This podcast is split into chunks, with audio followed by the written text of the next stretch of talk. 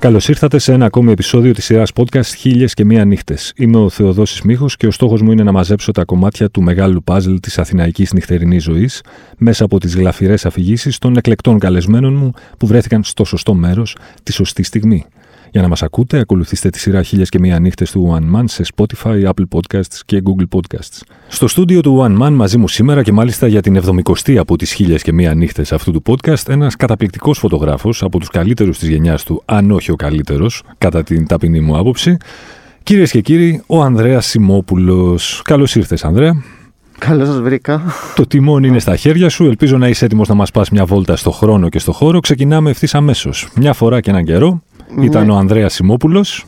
Ναι, μια φορά και ένα καιρό, πριν πολλά πολλά χρόνια, συγκεκριμένα νομίζω 24, ε, όχι 26, 26, 26-25.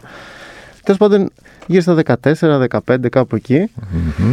Ε, είδαμε δύο φίλους στο σινεμά, ενώ κανένας άλλος ανήλικος δεν μπορούσε να το δει γιατί ήταν ένα έργο το οποίο αυστηρά ήταν άνω το 18. Την ταινία νομίζω που σημάδεψε τη γενιά μας, το Trainspotting. Που Το λέμε. ένα, γιατί βγήκε και δύο στη συνέχεια. Ήταν μια χειμωνιάτικη νύχτα εκείνης της χρονιάς, 96, νομίζω 97-96 νομιζω Μμμ. γιατί νομίζω ότι τότε βγήκε απλά, βγήκε την Άνοιξη και ήρθε λίγο πιο μετά στην Ελλάδα. Ε, όπου στο Κόρονετ, στο Παγκράτης, σε ένα σινεμά το οποίο πια δεν υπάρχει, με εξώστη, το κλασικό και δεν συμμαζεύεται, τρεις 14χρονοι πάνε την Σαββατιάτικη τους βόλτα και ο άνθρωπος εκεί του σινεμά αποφασίζει να τους βάλει μέσα στη ζούλα. Μάλιστα το θυμάμαι ακόμα πως κοιτούσε στο δρόμο το ότι βάζει ανήλικους σε ένα τέτοιο έργο, στο οποίο είχε γίνει και σε άλλους αν θυμάμαι καλά Ε, βέβαια. στα μίντια εκείνη την περίοδο λόγω του θέματος που, που είχε τέλος πάντων. Για να κάνει και λίγο τζίρο, γιατί πήγαινε και άπατο. Θεοδόση, θα θυμάσαι.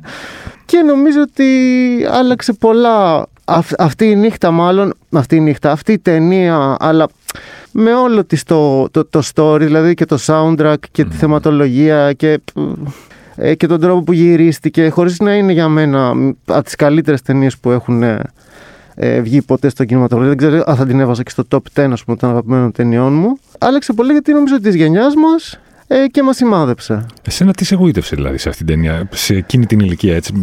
Πρόσεξε, μην μου πεις με τη γνώση της ηλικίας που έχεις τώρα, ξέρεις, τη γνώση της pop κουλτούρας. Θέλω να μου περιγράψεις το πώς ένα παιδί 14 χρονών παθαίνει πλάκα με το train spotting το οποίο δείχνει αυτά που δείχνει όλοι ξέρουμε έτσι αυτή την κουλτούρα των, ε, χρη- των Χριστών ας πούμε στη, στο Εδιμβούργο. Λοιπόν, κοίταξε, νομίζω ότι ε, έτσι κι αλλιώς ε, τα, τα 90 στην Ελλάδα ήταν ε, μια δεκαετία που οι έφηβοι γοητευόντουσαν κατά κάποιο τρόπο από τα ναρκωτικά και μπορεί να τα, τα κάνουν, μπορεί και να μην τα κάνανε. Έτσι. Αλλά υπήρχε μια, τέλος πάντων, έτσι να το πω, Ένα glorification ας πούμε που λέμε και στο χωριό μου. τέτοιο, ναι, κάπως έτσι.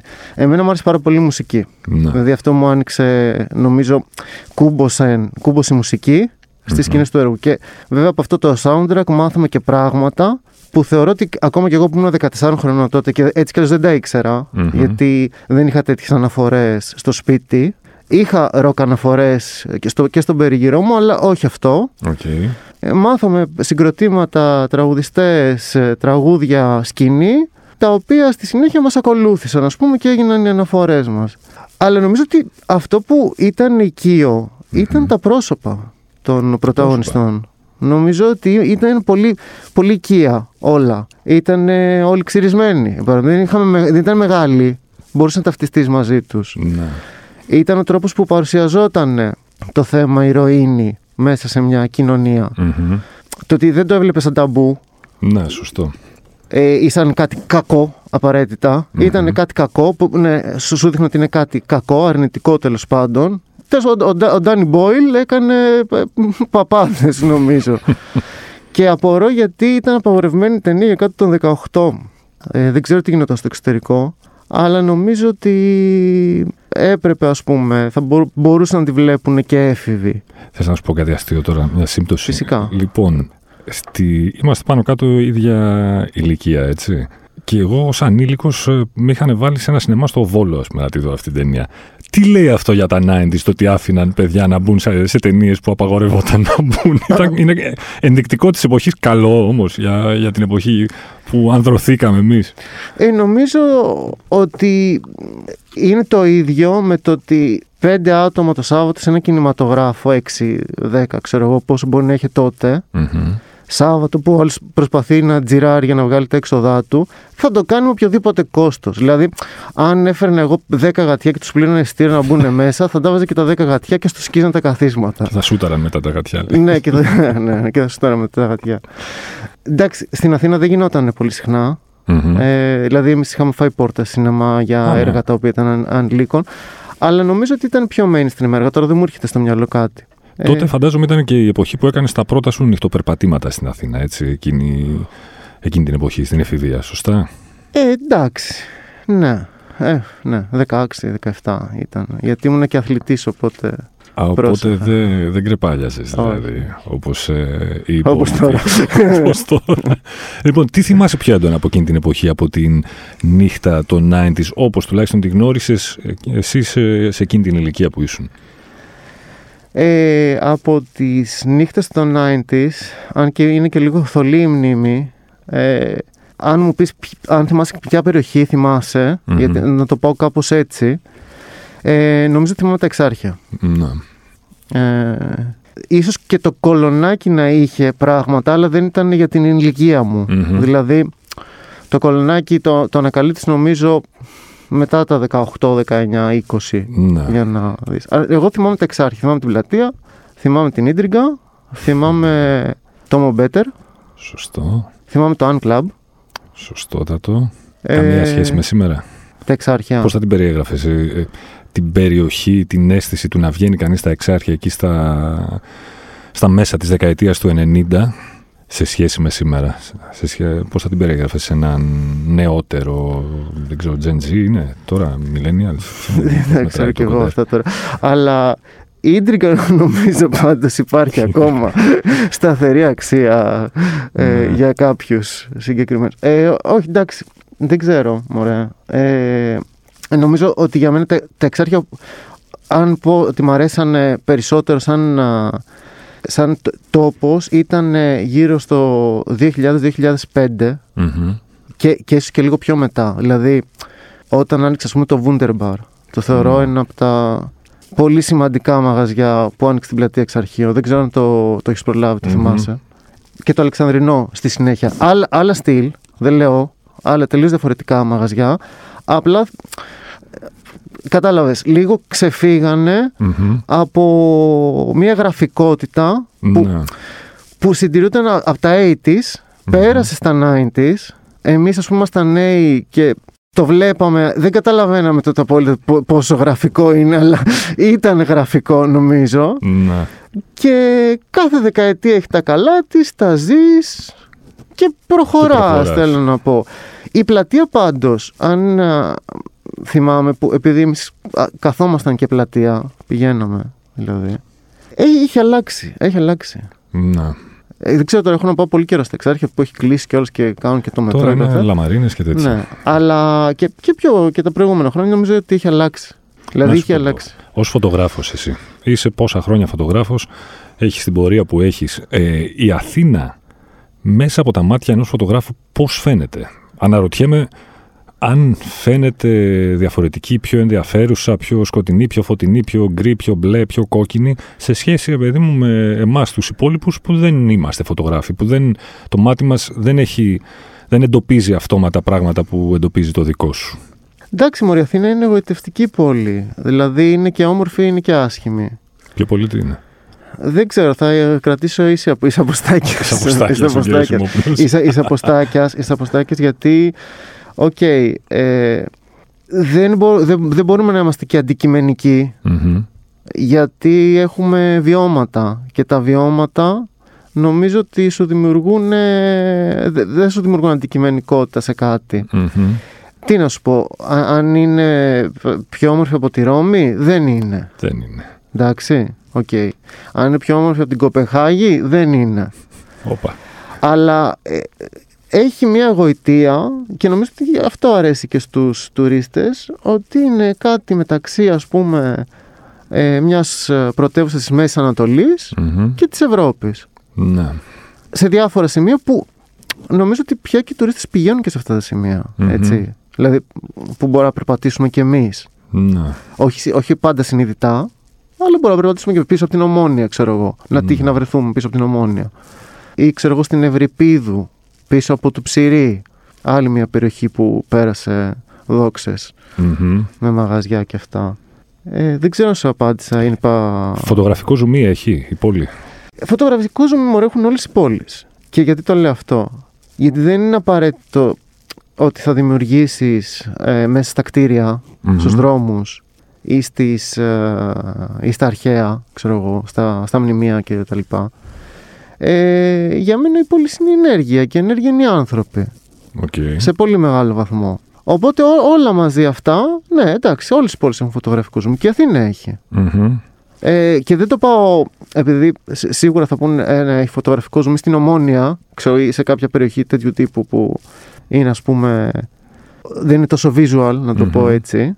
Παντού και στο Κολονάκι έχει και στην Κηφισιά. Δηλαδή αν θέλεις να δημιουργήσεις φωτογραφία, να κάνεις φωτογραφία, θα κάνεις φωτογραφία καλή οπουδήποτε. Με το πιστόλι στον κρόταφο, αν έπρεπε να αποφασίσεις τώρα ε, το φιλμ με το οποίο θα φωτογραφίζεις στην Αθήνα και δεν θα αλλάξει αυτό. Θα διάλεγες ασπρόμαυρο ή έγχρωμο. Τι της πάει περισσότερο της πόλης, κατά τη γνώμη σου; Ε, ασπρόμαυρο. Γιατί; Δεν έχει χρώμα η Αθήνα.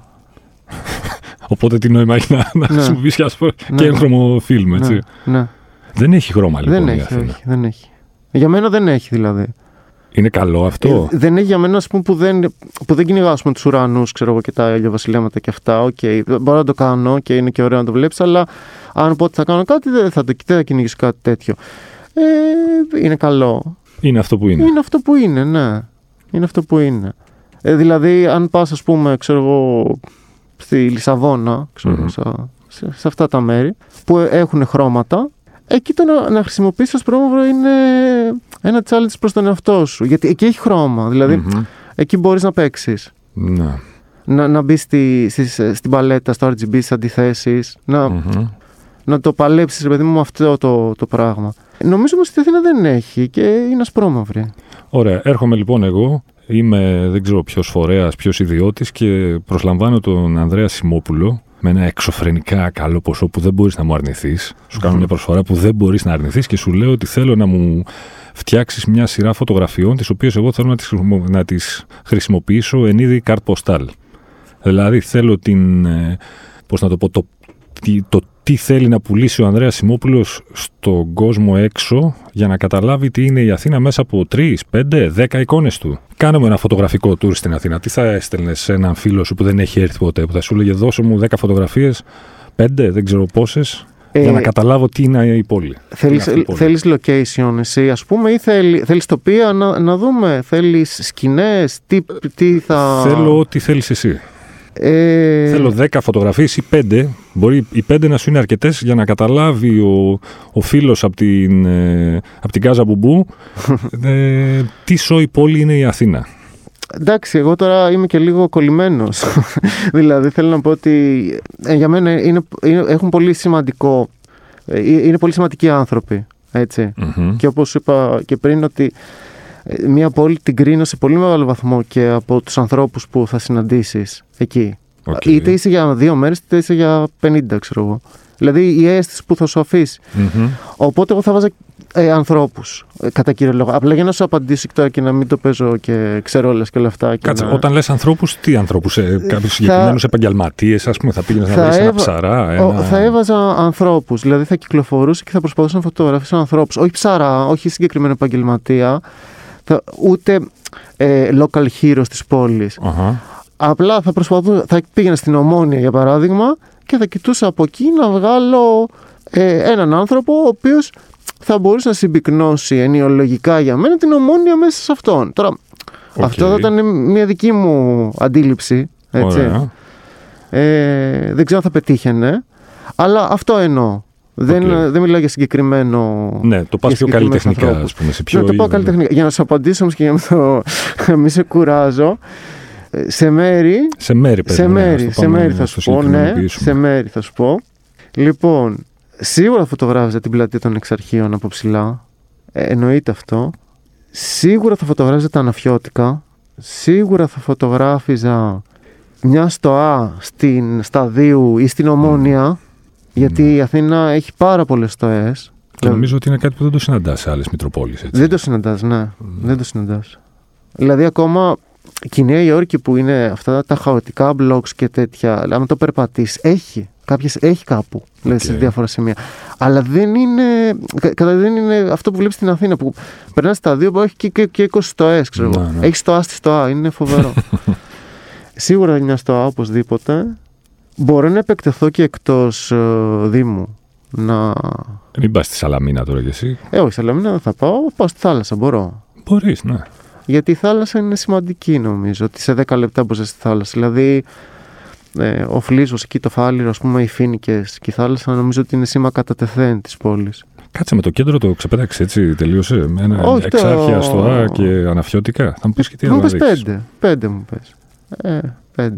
Ε, άμα θες 7, κάντε 7, δεν θα τα χαλάσουμε εκεί. Να καταλάβει το θέμα είναι ο άλλος τι είναι η Αθήνα από μερικές εικόνες. Γιατί είναι η Αθήνα, σου είπα, είναι μία στοά, είναι τα εξάρχεια από πάνω, αυτή η πλατεία, η φανταστική τέλος πάντων. Ε, Είναι η θάλασσα με τους Φίνικες, πολύ σημαντικό κομμάτι για την Αθήνα. Ε, τώρα τι να πω τετριμένη για την Ακρόπολη, εντάξει. Η Ακρόπολη και ο Παρθενώνας ε, είναι σήμα κατά τεθέν, είναι μοναδικά. Θα- Εγώ θα σου λέγα, νομίζω, το λόφο των νυμφών, το αστεροσκοπείο που είναι απέναντι. Ναι. Για μένα πιο ενδιαφέρον αυτό σαν α, ε, τοποθεσία που βε- βλέπει και την Ακρόπολη. Και θα σου πω και κάτι άλλο. Νομ- Και το μοναστηράκι, αλλά το μοναστηράκι όπως είναι τώρα. Δηλαδή όπω- όπως είναι η πλατεία τώρα. Αυτό το Αυτό, α- συμπούρμπουλο αυτό που το γίνεται. πράγμα, ναι, αυτό το πράγμα. Το πίστευτο. Το αγοραφοβικό, Μμ. αγοραφοβική κρίση, ας Ναι. πούμε. που Το συνέβη θυμάσαι σαν- και εσύ όμως ότι δεν ήταν έτσι; Δεν ήταν, όχι. Μμ. Έχει γίνει το τελευταίο. Δεν έχω καιρό. τρελαθεί. Όχι, όχι, καμία σχέση. Έχει αλλάξει πάρα πολύ. Και φαίνεται ότι έχει αλλάξει γενικά όλο το πράγμα. Δηλαδή πλέον βρίσκεις τουρίστες μέχρι και στο τελευταίο στενό των κάτω πετραλώνων. Ναι, ναι. Ε, Ή τη Άνω Κυψέλη, ξέρω εγώ. ε, όχι μόνο το βρίσκεις τους πάντες. Είναι Ναι. ένα φοβερό πράγμα. Φοβερό. Νύχτα, φωτογραφία από νύχτα δεν θα έστελνε, γιατί υποτίθεται τουλάχιστον ότι η Αθήνα, δεν ξέρω, αυτό μπορεί να ίσχυε προ-πανδημίας και τώρα να μην ισχύει πια, δεν ξέρω, ότι η Αθήνα είναι η πόλη που πραγματικά δεν κοιμάται ποτέ, ας πούμε. Δεν ξέρω. Εμείς κοιμόμαστε νωρίς πια. Βέβαια. Ε, νομίζω ότι ε, και εμείς κοιμόμαστε νωρίς και νομίζω ότι και η Αθήνα πια κοιμάται νωρίς. Λες, ε. Δεν ξέρω τι γίνεται, ρε παιδί μου, σε άλλες ηλικίες και στα 18, 19, 20. Μπορεί στον γκάζι να γίνεται χαμός. Ναι. Έτσι. Γιατί εμείς καλό ή κακό λίγο μεγαλώσαμε. Αλλά νομίζω ότι αυτό το ότι μπορούσες να βγεις Δευτέρα στο κέντρο και να κρατάσουμε το κίνκι μέχρι τις 3, Ναι, ναι. 4, Αυτό δεν παίζει πια. δεν παίζει. Είναι Και- περίεργο να παρτάρει κάποιος μετά τα ξέρω, εγώ, Όχι, 35, όχι. Όχι. 40. Καθόλου. Καθόλου. Καθόλου λες. Καθόλου. Στερεότυπο είναι το να μην παρτάρει, στερεότυπο είναι και το να παρτάρει. Απλά πρέπει να είσαι έτοιμος να πληρώσεις τις συνέπειες του hangover ξέρω, εγώ, την άλλη μέρα. Νομίζω ότι το, το σώμα δεν αντέχει πια σε μεγάλο βαθμό.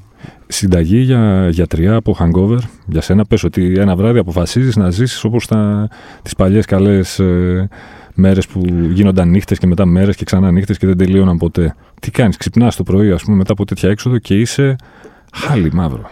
Τι κάνεις για να πάρεις τα ίσια σου όπως λέγαμε. Υπομονή. Υπομονή. Μετάνοιες λέει και τέτοια. έτσι. ναι, ναι. Δεν θα το ξανακάνω ποτέ. Δεν. Συνταγές και γιατροσόφια και αυτά δεν, νομίζω δεν πιάνουν. Α, Εντάξει, νερό πίνεις γιατί σίγουρα έχεις αφιδατωθεί. Εγώ καταφεύγω στη χημεία πάντως πολύ εύκολα και γρήγορα πια. Δηλαδή ενώ πιο παλιά το πάλευα. Αυσίπονα και τέτοια. Ναι, ναι. Πιο παλιά το πάλευα. Α, ναι. Τώρα δεν. Μπορεί, μη σου πω και από το ίδιο βράδυ να καταφύγω στη Ναι. χημεία για να είμαι καλύτερα την επόμενη μέρα. Σήμερα που, συ- που συνήθως που προτιμάς να βγαίνεις; Είσαι των στεκιών ή έχεις την αγωνία, ξέρεις, άνοιξε το νέο μπαρ εκεί να τρέξω να το δω πρώτος. Άνοιξε το νέο street food άδικο εκεί να τρέξω να φάω πρώτος. Μ, όχι. Νομίζω σε, σε, σε κλασικά μέρη που τα γνωρίζω και με γνωρίζουν και Ναι. έχω βρει εγώ κάτι. Ε, στο φαγητό, οκ, μπορείς να σπάσεις την, α, τη ρουτίνα σου ας πούμε. Μμμ. Α, 90s και φαγητό ε, 2022 ξέρω και φαγητό η μέρα με τη νύχτα για την Αθήνα. Πολύ Έτσι. καλύτερα τώρα. Ε, ναι, δεν το συζητάμε. Ναι. Και αυτό νομίζω ότι είναι και ένα κομμάτι του τουρισμού, που, ένα καλό κομμάτι του τουρισμού, γιατί ήρθαν τουρίστες, οπότε άρχισε να, να αναπτύσσεται και αυτό το πραγμα Ναι, για, για, το, για το φαγητό, ναι. Θα, θα, θα θελήσω κι εγώ πράγματα που μου αρέσουν ας πούμε, να τρώω να τα δοκιμάσω. Ναι.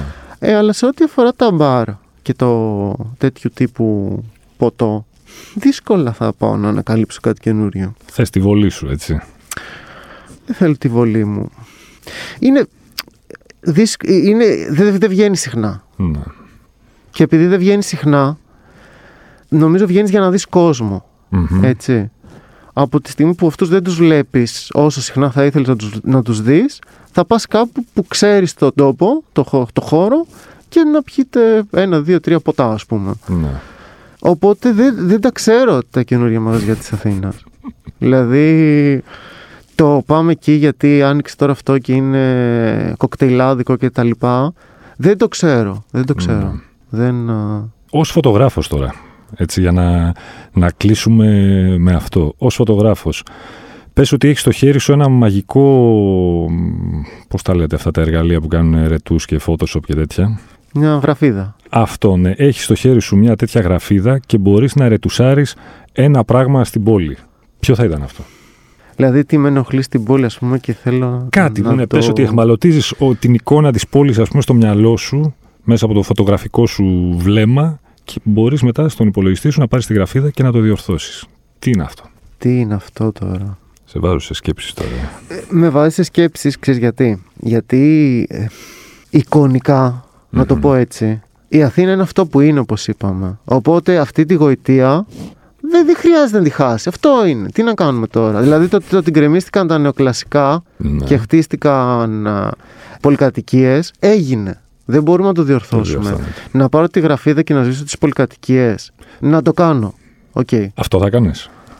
Ε, ε, λέω ένα παράδειγμα. Οκ. Θα το, να το κάνεις. Τι βάζεις στη θέση τους. Κατάλαβε τι εννοώ. Ναι.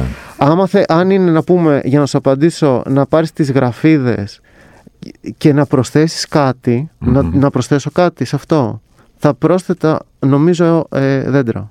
Παραπάνω δέντρα στους δρόμους. Πράσινο λοιπόν με τη γραφίδα. Πράσινο, ναι. Να αρχίσω να προσθέτω.